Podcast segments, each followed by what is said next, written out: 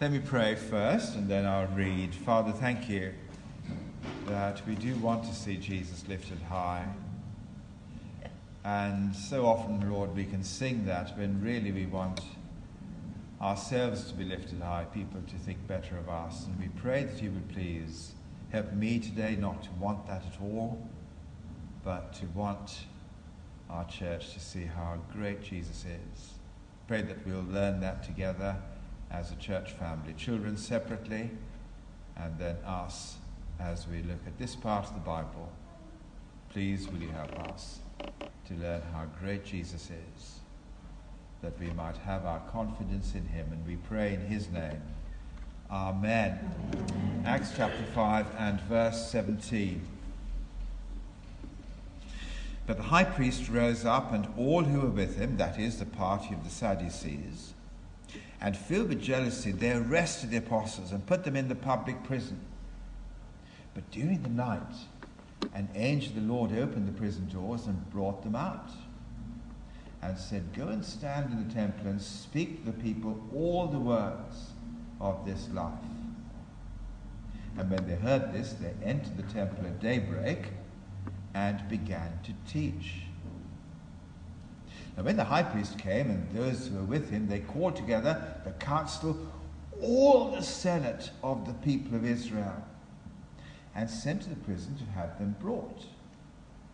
But when the officers came, they did not find them in the prison.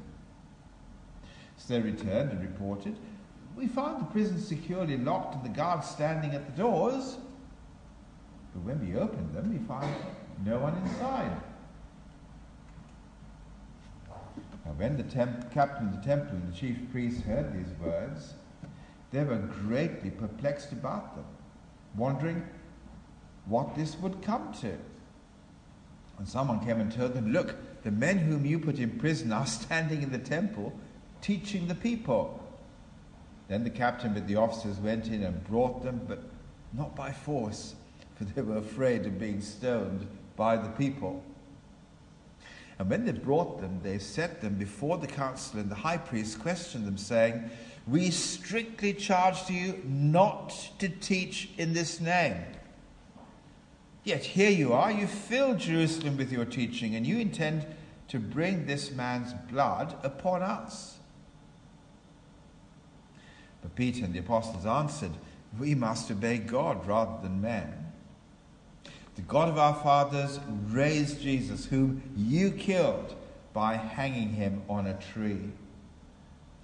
God exalted him at his right hand as leader and savior to give repentance to Israel and forgiveness of sins. And we are witnesses to these things, and so is the Holy Spirit, whom God has given to those who obey him. When they heard this, they were enraged and wanted to kill them. But a Pharisee in the council named Gamaliel, a teacher of the law held in honor by all the people, stood up and gave orders to put the men outside for a little while.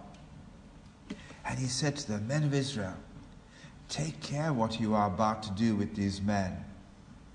For before these days, Theudas rose up, claiming to be somebody, and a number of men, about 400, joined him.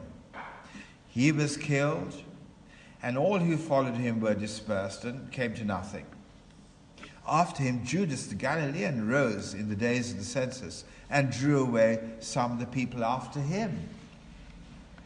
He too perished, and all who followed him were scattered. So, in the present case, I tell you, keep away from these men and let them alone. For if this plan or this undertaking is of man, it will fail. But if this is of God, you will not be able to overthrow them. You might even be found opposing God. So they took his advice. And when they had called in the apostles, they beat them and charged them not to speak in the name of Jesus and let them go. Then they left the presence of the council, rejoicing that they were counted worthy to suffer dishonor for the name. and every day in the temple and from house to house, they did not cease teaching and preaching that Jesus is the Christ. We'll carry on. Now, let me just uh, ask you if you're sitting comfortably, are you ready for story time? Let me tell you a story. Once upon a time, there was a man called Daniel. Now, Daniel was a baker. He made very, very good cakes. But apart from the people who bought his cakes, no one had ever heard of Daniel. And Gareth was another man who bought Daniel's cakes. And Gareth liked Daniel's cakes very much so that one day he wanted Daniel to make him a special cake. And the special cake looked like this it had a very special message. It said, support gay marriage. Now, Daniel was a man that no one had heard of, but he was a Christian man. And he was happy to make cakes for Gareth, but he didn't want to teach anybody else Gareth's message. So he said he wouldn't make this cake. Gareth got cross, reported him to the authorities. The authorities punished Daniel. Daniel said, This is not fair. I will appeal. And so he appealed to the chief court in his country in Northern Ireland. And the chief court said Daniel was wrong. And Daniel said, That's not fair. And he appealed to an even bigger court. But this time, more and more people are hearing about the baker they'd never heard of before. And people were understanding that Daniel was a Christian. He loved following Jesus, and therefore he wanted to teach people that Jesus and following his way was good. And his best way was for a man and woman to live together for life. And he wanted everybody to know that his God and his way was best. And so he appealed to the big court of the country. Everybody in his country already knew about him, but then the big court in England, the Supreme Court of Great Britain, listened to what Daniel had to say. And last Thursday, they said that Daniel was right. And after they said that, Daniel, the baker that no one had ever heard of, stood in front now not of the country's, his country's cameras, but the television crews of the whole world watched Daniel come out and stand in front and say, I love God. I thank God so much for helping me, for my Christian friends for praying for me, and for Jesus. And he was wonderfully grateful to God and wonderfully gracious to the person who put him in trouble in the first place. And he said, Gareth, you can come and I'll make you a cake any day, just not a cake like this. And that is a true story. And it's a true story that finished just three days ago. And if you want to understand what happened in the great court in our country, well, you've got to go back to a courtroom in Acts chapter 5 and understand what was going on there. And what do you find, I'll just tell you that in a simple sentence. And while I'm talking, perhaps I should given you these to start with. Uh, that's because I always forget to hand out what I shouldn't be handing out. So here we are. Take one apart. And as we get there, let me come out with one simple sentence that will tell you all I want to tell you today. Okay, ready? This is the one simple sentence. Nothing stops the living Jesus, so suffer gladly. Okay? Right, feed that back to me. Ready? Nothing stops the living Jesus, so suffer gladly. Okay, that's what we're going to learn this evening. So we'll take that in little parts. And the first thing I want to say is nothing stops. Because, well, if you look at the people in verse 17, they want to stop the apostles talking about Jesus. And so, therefore, they get them arrested. Acts chapter 5 and verse 17, you see that's what's happening. The high priest rose up, and all who were with him, they were filled with jealousy, and they had them arrested. They wanted to stop them talking. And they wanted to stop them talking because they were jealous. Now, let me tell you, there is such a good thing, there is such a thing as good jealousy, but there is also such a thing as bad jealousy. Good jealousy is when you don't like a rival coming in to a relationship that you have that shouldn't have anybody else in it. So, if you're strictly fans, you know that there was a drunken kiss, and you know that uh, the partners of the people involved felt very betrayed because they thought they had something exclusive, and there was a rival, there was jealousy. That is good jealousy. There is a place for not wanting a rival in a relationship like that. But there is such a thing as bad jealousy. And bad jealousy is when we look at other people and we want to be admired by them, only they are admiring somebody else. That's what's happening here. They wanted the crowds because they were the leaders, they want the crowds to admire them, but yet, if you look at verse 14 of chapter 5, everybody is listening to the apostles and wanting to follow Jesus. It is the apostles that have now got the attention. The game's moved, we saw that last week, from the temple authorities to the apostles. And the temple authorities are jealous. And it's a very dangerous jealousy.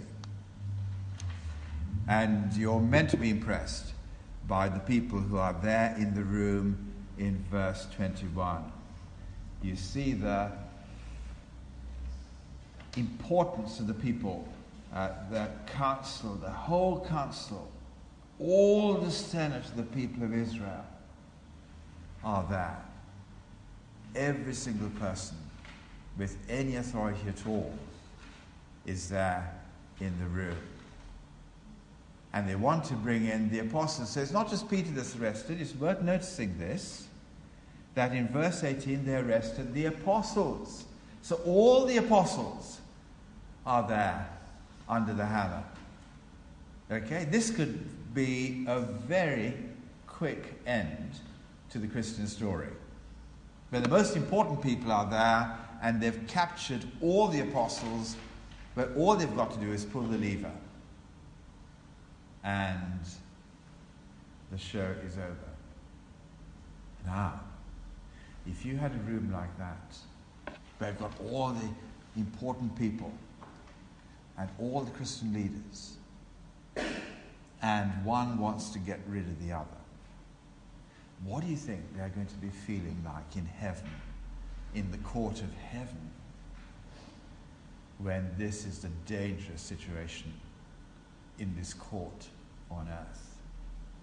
And you look up to heaven and you think, is everybody biting their fingernails? And you find out the Bible tells you what it's like in heaven. Not here, but in Psalm 2, you find out it is a joke. God laughs. Psalm 2, verse 4 there's no nervousness. He who sits in the heavens laughs.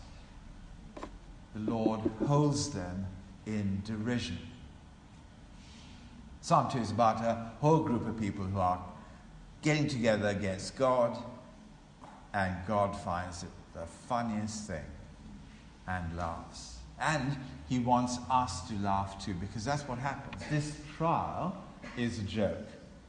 Can you see what's going on? It's actually written in a way that makes you giggle. So it says, here are all the important people, right? Everybody who's important is gathered, but there's no one to bring in. All the guards are there guarding, no one. And the people are talking about Jesus in the same place where everybody said they mustn't. This courtroom is to be heard in derision. It's a joke. And the authorities are a laughing stock because God's opened the doors and let them out. Now, of course, you see God opening the doors and letting them out. You think, well, why doesn't God open all the doors and let all the Christians out? Enough Christians in prison. Why doesn't God do this for everybody? Done it once, why doesn't He do it all the time? And the truth is, God is opening the doors here so people talk about Jesus. Right? And that's what God does when He opens the doors. And that's what God does when, if you like, He puts the Christians, put the, puts the Christians in prison and shuts the doors. So in Philippians, and you've got the uh, reference there, in Philippians chapter 1 and verses 12 and 13. I won't ask you to look it up, but I'll tell you, but it's there on the piece of paper so you can go look it up another time. And what happens in Philippians chapter 1 is Paul is saying, I'm in prison. No one's opened the door to let me out, but I'll tell you, while I'm in prison, the whole Praetorian Guard is heard. In other words, God has still opened the door for people to talk about Jesus, even though they happen to be in prison doing it at the time. So God is always going to open the door for people to talk about Jesus. Okay, that's what He wants to do. Nothing stops people doing that. Therefore, it is a fantastic thing. I was talking about Pharaoh, uh, to Pharaoh about this this morning. I said, therefore, every morning it's a good prayer to pray. Lord, please open the door for me to talk about Jesus today. Great prayer. God answers it in Acts 5, and He does it in prison when Paul's there, and He does it for you and for me when we ask him. So teach Jesus. And they filled Jerusalem with their teaching. But here is the very big teaching point that we need to really understand and get clear tonight. Because what Peter says to authorities is very, very important. He says in verse 30, essentially, Jesus died because of you. Now, you might think he's got it in for these people because they were the authorities who did actually sentence Jesus to death, but actually, Peter's been saying this same thing to the whole crowds in Jerusalem in chapter 2, verse 36. You can see how Peter tells all of them, let all the house of Israel know for certain that God has both made him both Lord and Christ, this Jesus whom you crucified. And my friends, here's the big message that we need to learn that the crucifixion of Jesus, if you like to put it like this, the cross is the measure of our sin.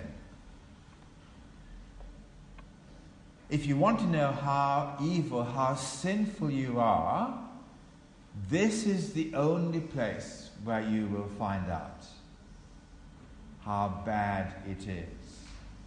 See, our problem is that when we want to find out how bad we are, we look at our feelings. And, okay, on a bad day, we might feel bad. And then what happens is we think, okay, uh, but I'm not always bad. I have some good as well. We put the good next to the bad, and, and then we think, I should be feeling better now. And so we think we're as bad as how much we feel. And if we don't feel about that bad, well, then there's nothing to worry about, is there? The Bible says that you will never be able to really work out how bad you are just by looking at yourself. We need other people to help us. We need outside measure for our sin. And the Bible tells us that Jesus dying on the cross shows us just how much one man was separated when they carried my sin on themselves. It is interesting when Jesus died on the cross that he didn't say, ouch, this hurts, although the pain of the cross was massive. It's where our English word excruciating comes from. But Jesus doesn't talk about this painful physical experience. He says, My God, my God, why have you forsaken me? That cry of separation from God is what he felt. And it's worse than excruciating pain. Although excruciating pain will give you some idea of what that kind of spiritual pain must be like. Now, my friends, that is the pain that every single sinner deserves. Because Jesus died to pay for our sin. You want to understand, therefore, how great your sin is? Look at how great the penalty is. When you understand how great the penalty is, you can say, I have done no small sin. My sin is enormous if I'm measuring it by the cross. And that is the measure of sin. And I think it is so helpful for us to get that clear and large in our minds. I won't ever make any progress with God. You will not make any progress with God until you discover this is the extent of your sin against God by looking at the punishment that He brought to the person who carried it. And therefore, Peter says this is the big message. He won't be silenced in verse 29. And it's interesting, isn't it? The authorities are looking at people. That's why they're jealous. Peter, we saw last week, it's a good thing. He feared God. In other words, it just mattered what God's eyes looked at and saw him doing. And he therefore went out and spoke out this message this terrible message, helping people to understand that their sin is far, far greater than their feelings could ever tell them it is. And so Peter tells them about the cross, exposes their sin. And that is a measure of the seriousness of our rejection of God. Nothing stops Peter saying that because it is so serious and large. But then he goes on to tell from verse 30 when he talks about Jesus and them killing him, they, he goes on to say in verse 31 how God honored him. See verse 31 God exalted him at his right hand as leader and savior. Now, this is interesting, isn't it? How do we honor people when they die? Normally, we honor people by erecting a great edifice in their memory. Now, before we came to start this church, we were part of Dagenham Parish Church. In Dagenham Parish Church, there are lots of graves, and some of those graves are really huge to tell you that the people who were buried there are very, very important. There's a farmer called William Ford, and he had the biggest table grave uh, in the whole cemetery. And the message is here is someone really, really important. The problem is actually those big graves are given to people who are not that important really. No one's heard of William Ford outside Dagenham. But he's not that important, but he gets this huge grave and largely that's how we honor people when they die. Unknown people get these big graves. Well, then what happens when Jesus, the best known person in the world, the most famous person, what does he get? A huge grave? No, you can't find out where he, where they put him after he died. You can get the city all right, somewhere in Jerusalem, but and there are a couple of guesses that people have made, but who knows if they're right or wrong? No one knows where Jesus was buried. No point in knowing. I mean, why find out where somebody was just for a couple of hours? Now, the reason why Jesus was honored is because God exalted him and brought him back to life again. The honor of Jesus is not the fact that he has a very impressive tomb somewhere, it is that he himself is here. And when he is there with his people, wonderfully, he controls what's happened to them. So, Jesus is the one who's controlling the courtroom. And you see that through what happens to this wise man called Gamaliel. And with Gamaliel, you can see Jesus has got a tomb, and he controls Gamaliel. Now, he's a wise man. He says, Look, if this thing is from God, don't bother trying to stop it. You won't. But if this thing is from man, I suspect that it is, then really nothing needs to be done because anything started up by man is going to quickly finish. And the author thought he was wise, he was respected. It just isn't true that he was as wise as people thought he was because although it is true that sometimes uh, person can have their 15 minutes of fame and then get forgotten very quickly. That's true. But it's also true that there are lies that have uh, lit up fires that are still going around the world today. There's an American writer called Mark Twain who said that a lie will run around the world before truth puts its shoes on. And Islam and various other ideologies are there to tell you that lies go around the world. And they don't just simply finish as quickly. Gamaliel isn't entirely right in that. And also, he's wrong in the way that he lumps Jesus with these two other people who started something, and then five minutes later it was all over. How, how does he do that? How can he love Jesus? What about his teaching? What about his miracles? What about releasing these people from the prison? What about all that Peter has told him about God exalting him after he died? No, Gamaliel doesn't get that. He's not really wise. But God controls him. God uses him as a weapon to stop the people of Israel doing what they really want to do, which is wanting to kill them in verse 33. When they heard this, they were enraged. They wanted to kill him. But a Pharisee called Gamaliel, God used him. Because God is alive, he has exalted Jesus, and God now controls through Jesus what happens to his people. Okay? So, nothing stops the living Jesus so gladly suffer for him. That's what they do. They get beaten in verse 41. And what happens? In verse 40, rather.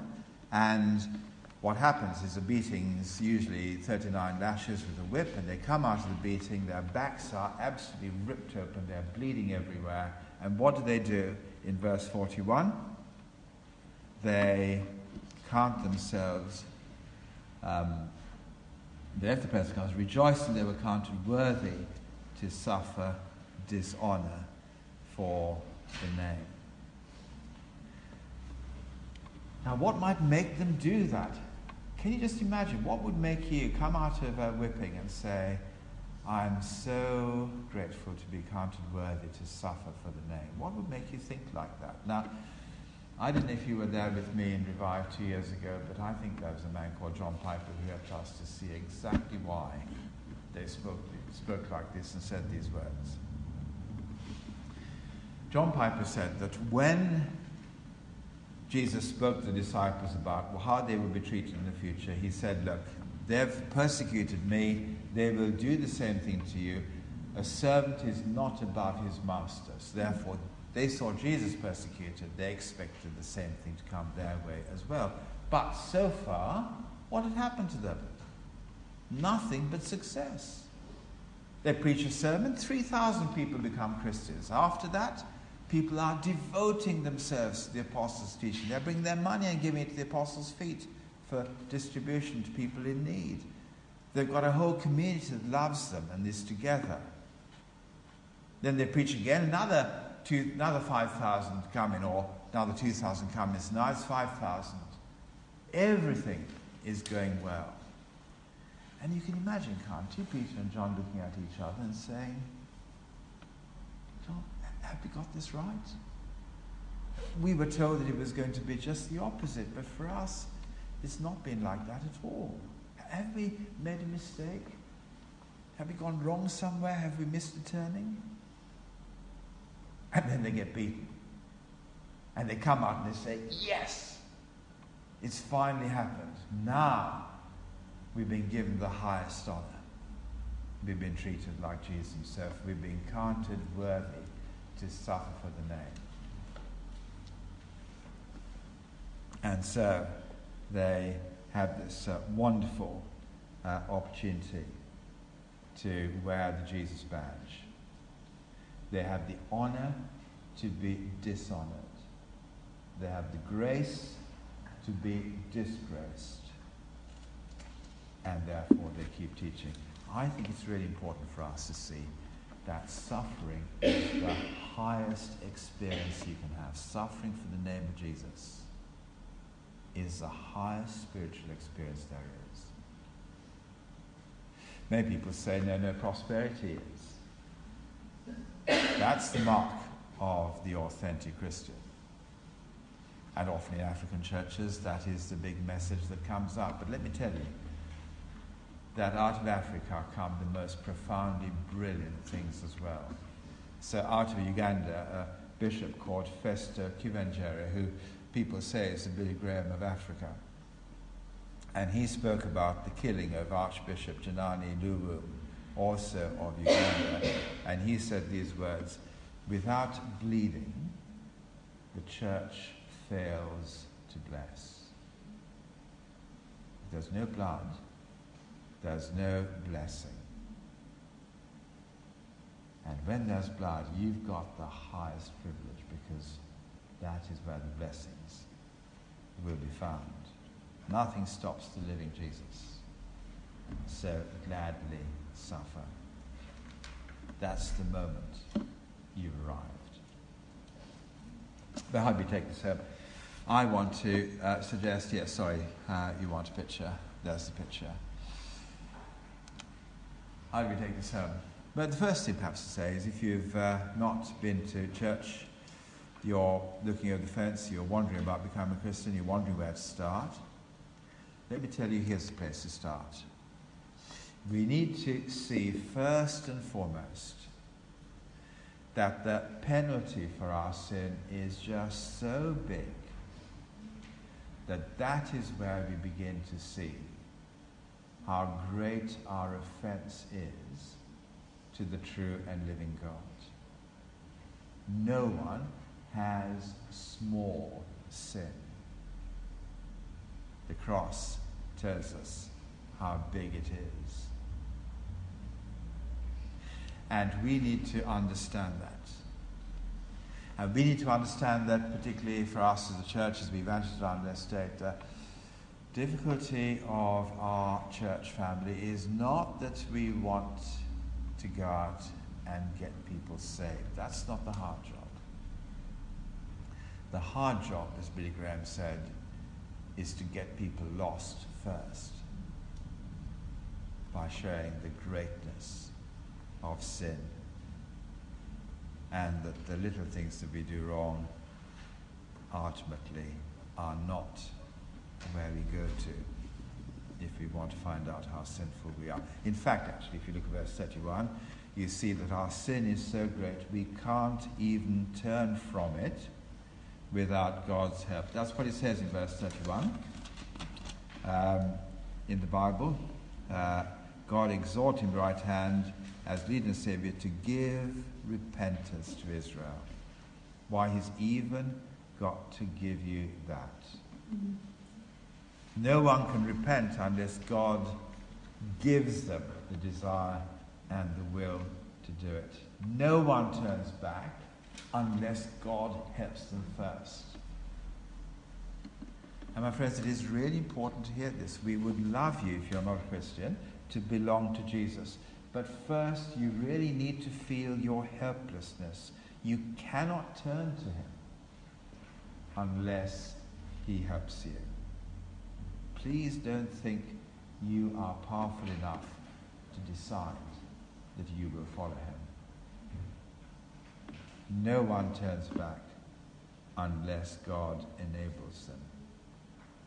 And therefore, it's important to think of ourselves as weak and to ask God to help us turn to Him, to be forgiven by Him, because we now see how big our sins are. We take His word for it. We don't take our feelings as the right measure. And then we ask Him to fill us with His Holy Spirit so that we can obey Him. All that is there in verse 31. So, my friends, you can come to church all you want. Nothing happens unless you ask God to put it into your heart to repent and turn to Him. Till then, you sit there and you stand up and you go home, and nothing will change. It's a good message for those who might be wondering how to become a Christian. Secondly, if you've been to church, well, you see the trap of thinking like the authorities that the death of Jesus has got nothing to do with you. And a clue that that's the way we've begun to think is that we actually see the sin in other people, we don't see the sin in ourselves. That's what the authorities did. Peter, you are the ones that are in the wrong, not us. And the mark of a person is lots of plot is we see lots of wrong in other people, our husbands, our children. We never see the wrong in ourselves. And we don't, therefore, see that our sin is measured at the cross. And there is therefore a big difference between the church person and the real Christian. The church person will come and go, miss a few weeks, come, go. The real Christian, one with the Holy Spirit, will be the person who says, My sin is just massive. And I love the person who has forgiven me. He's given me the chance to come to Him, to understand how great my sin is, to be forgiven, and now to be filled with God that I can be more and more like Him. That is the mark of a person who doesn't go to church, but who understands the cross. Uh, sorry, does go to church, doesn't only go to church, I should say. What happens if you're a real Christian and you want to live for the Lord Jesus? Well, it is important, I think, that we get our joy from two places. The first place we get our joy is from verse 31. Our joy is built on gratitude. Gratitude that realizes we are paralyzed. We can do nothing to step into God's kingdom. But He gave us the heart, He gave us repentance, He gave us the eyes to see the massiveness of our sin by measuring it on the cross rather than by our feelings. And He fills us with His living presence. So that we are no longer bothered by what people think. We are so amazed at the great goodness of God, the ginormity of sin that we tell other people, look, this is how seriously we are away from God. And yet, even you can turn round and ask God's help to come back. So there is great joy when you realize that nothing of this you could have done on your own, all of this God has done for you. Just feel your helplessness and love Him more than more because of your helplessness. Okay, joy comes there. That's the first place. The second place is redefine the pinnacle of the Christian life as suffering. That's the new measure of success. It's not the life where everything goes without any blip and everything's working nicely. No, it's the moment at which God gives you the opportunities to start suffering for the gospel, to start saying no to yourself so the gospel can go forward in different areas in temptation, in the way that you use your time to make Him known, where you use your money, where suddenly suffering becomes apart the way we live. And God says, That is because I have put my mark of favor on you. You can start counting yourself worthy to suffer. And that's the mark of success, and that's the thing that we want to celebrate. When, when suffering comes, we don't say, Oh, why me? in a despairing way. We say, Why me? That you have given me such a privilege for me to carry your name through this dark time. Let me do that well. And there are some in this church that is reeling through hard times and they want to suffer for the name of Jesus to bear him glory as they suffer.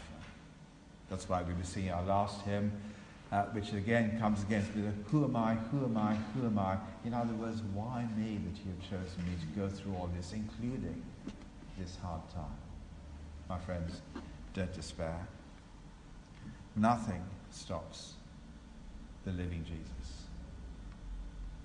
So suffer gladly for him. Let me stop there. You pray for a minute, and then I'll pray to bring it all together. Then we'll handle any questions that you have. So, Father, we pray as we take in these words that